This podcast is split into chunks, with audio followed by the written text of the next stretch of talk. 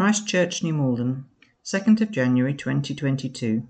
Katie Loftman speaking at the United Service on Jesus and King Herod. Well, good morning, everybody, and Happy New Year. First of all, oh, I'm too far from the microphone, is that it? I'll Put it nearer. Okay. Now, who likes stories about kings and queens and princesses? Yeah, Stephen. We know Stephen likes stories about kings and queens and princesses, and a few other people too. I thought there'd be more people that would say yes to that, actually. Now, in this story that I'm going to talk to you about this morning, there are two kings, no queens, and no princesses. So I'm sorry about that. But we do have two kings a wicked king and a good king. First, I'll introduce you to the wicked king. I think you may have heard of him before. Here's a picture of him. Oh, I was going to ask you what his name was, but I think you might be able to tell. Anybody know what his name is? It's Herod. Well done, Rob. Good. Uh, so now this is a wicked king called Herod, and he ruled over a country called Judea. And this is where the Jews lived. So that's part of Israel now. And Herod was the king when Jesus was born. So he ruled from 37 BC until Jesus was about four. And the funny thing is that although Herod was such a nasty king, he actually did quite a lot of things that remind us of Jesus. Because Matthew talks about, Matthew's gospel talks about Herod in a way that makes us think about Jesus. So let's have a look at some of the contrasts, the contrast between the things that the wicked King Herod did and the things that the good King Jesus did. Herod's life can tell us something about Jesus. First of all, Herod didn't rule by himself he did what the emperor told him to do. You see, Judea was part of the Roman Empire. Who's done the Romans at school? Quite a few people. I'm pleased to hear it. So you will know that the Romans were very powerful. And the Roman emperor at the time that Jesus was born was called Caesar Augustus. And this is a statue of him. And Caesar Augustus was Herod's boss. So Herod was very careful to do what the Romans wanted. So, the, so here's wicked King Herod and his just as wicked boss. And uh, the trouble was that the Romans could be quite cruel and oppressive, and especially to small little countries like Judea. So Herod had to also be cruel and oppressive as well. And he was horrible to the Jews, and that's what made him a wicked king. But what can that tell us about Jesus? How can a wicked king tell us about Jesus? Well, Jesus didn't act on his own authority either. When Jesus was grown up, he told us himself in John chapter 8, verse 28, that he only did what his Father, God, told him to do. But of course, Jesus is only good and he's acting on the authority of a good and loving God. So he's kind of like Herod, but the opposite. So, going back to wicked King Herod, what kind of things do you think a wicked king would do? I'm going to get the microphone and ask people, so think of something.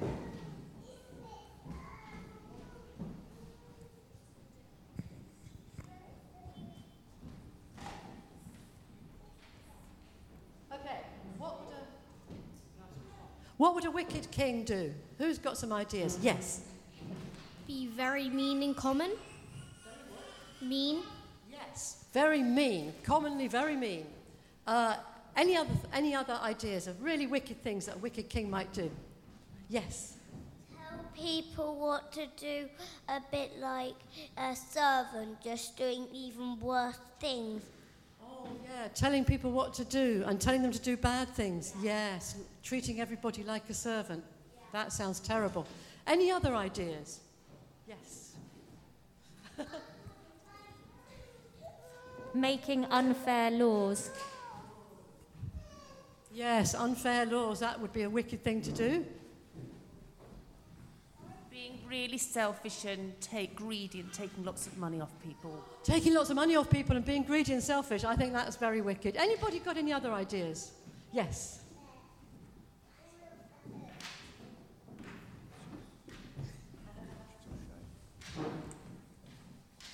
Ah, right. Well, he's got a good idea in his head, but we're not sure what it was. Okay. Back or I'll get horrible feedback.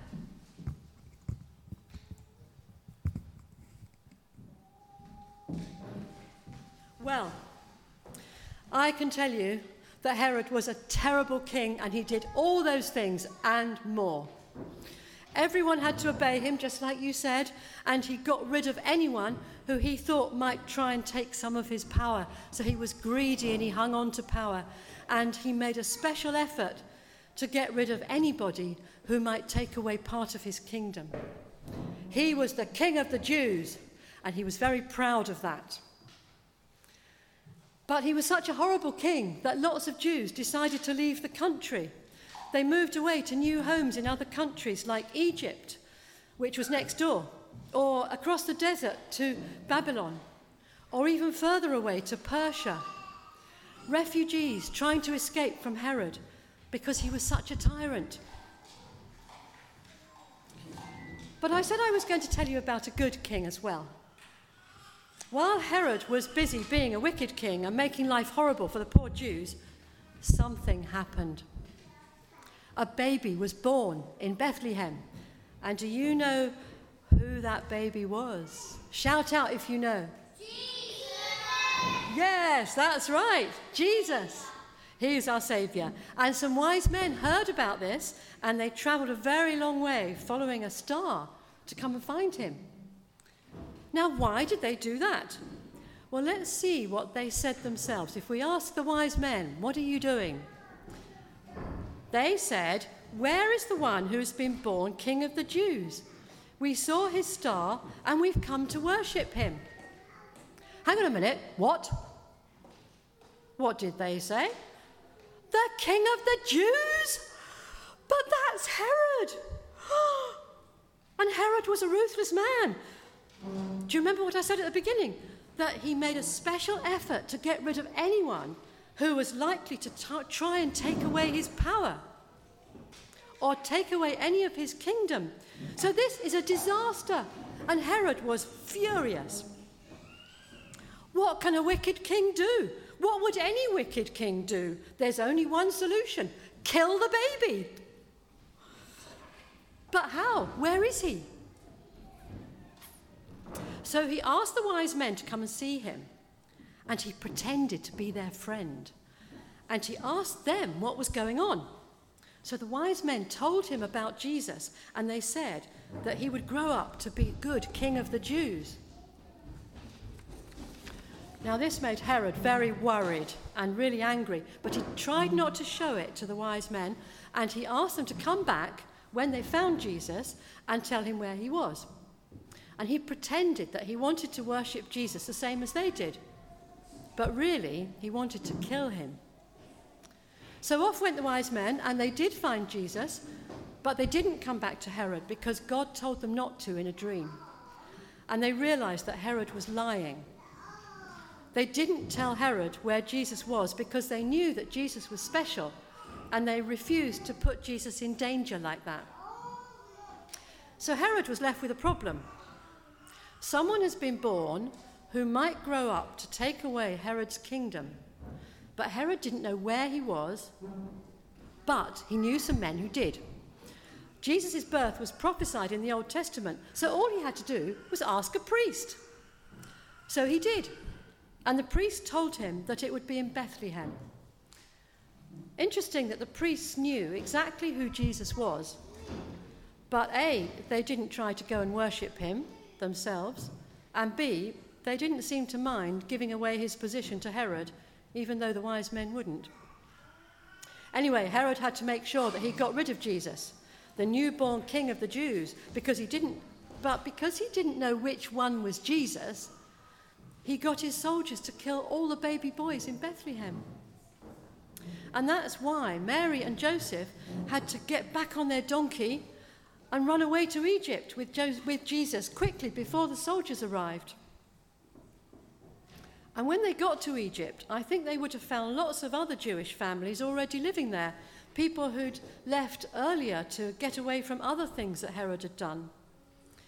So Herod's horrible decree caused Jesus to find help and refuge in Egypt, just the same as Jesus' ancestors had done at the time of Jacob and Joseph when they found refuge in Egypt during the famine. So Herod tried to kill Jesus to make sure that he stayed king. But where is Herod, that king of the Jews, today? Well, of course, he died over 2,000 years ago when Jesus was little, and his kingdom was eventually destroyed by the Romans. But Jesus, we know that Jesus was the Son of God, not just the King of the Jews, and now he's King of the whole world. He's a good and loving King, and his kingdom will last forever. And speaking of kingdoms, Herod wanted to build his kingdom of Judea up into a fine modern country, and he built lots of new buildings. So, what kind of buildings do you think Herod might have built? If you were a wicked king and you wanted to build some buildings, let me get the microphone.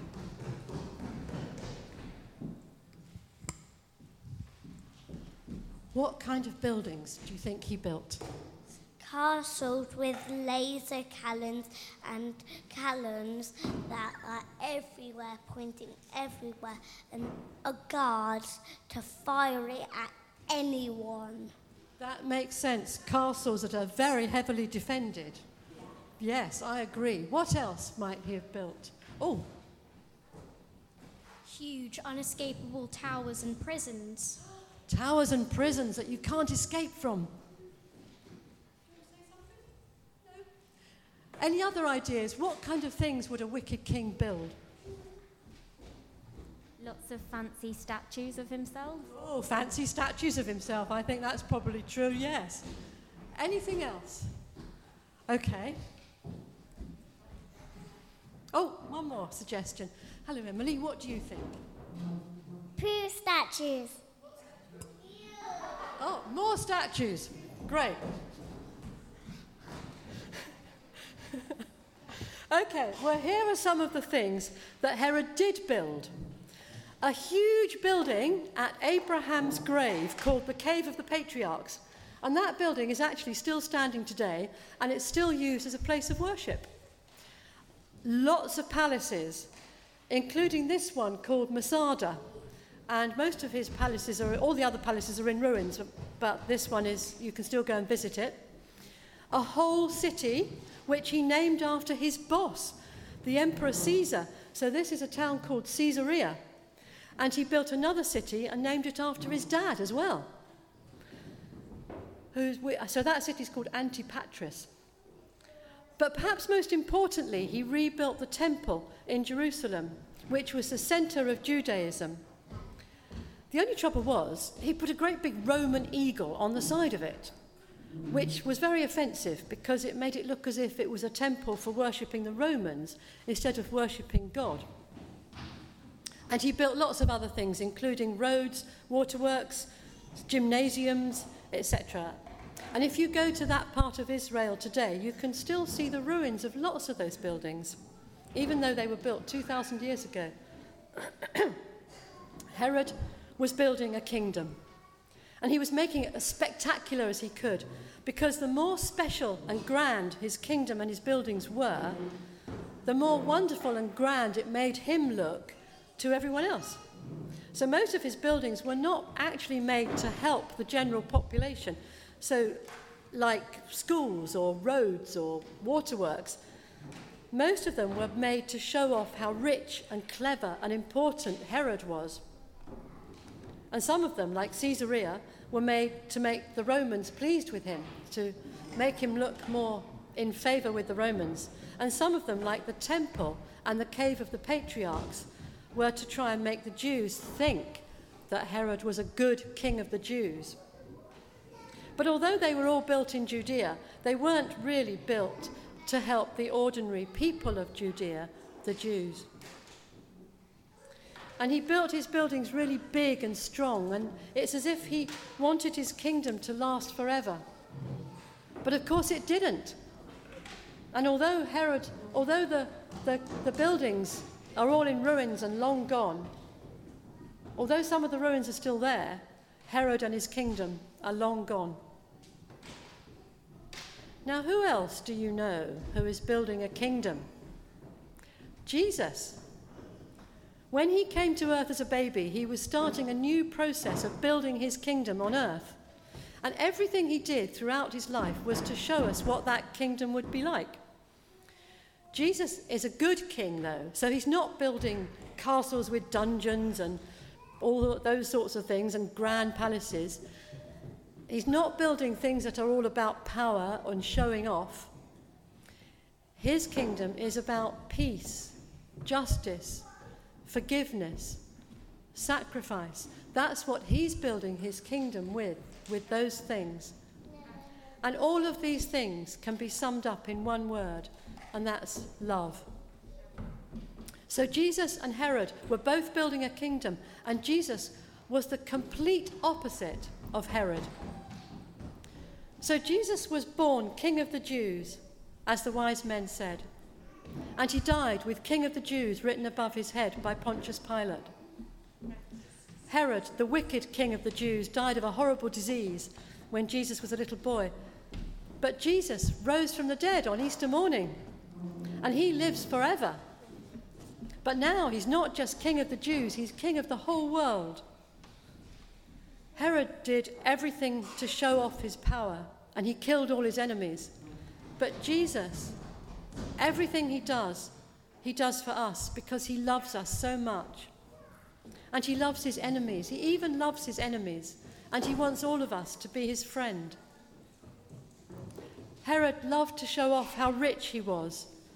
But Jesus gave up all the riches he had in heaven, as we just sang in that song. And he became a poor person so that he could rescue the poor people of the world. Herod forced lots of people to run away from his kingdom because they were scared but the best thing of all is that Jesus invites all of us into his kingdom so that we can be with him forever. So that's the story of two kings, one wicked and the other wonderful.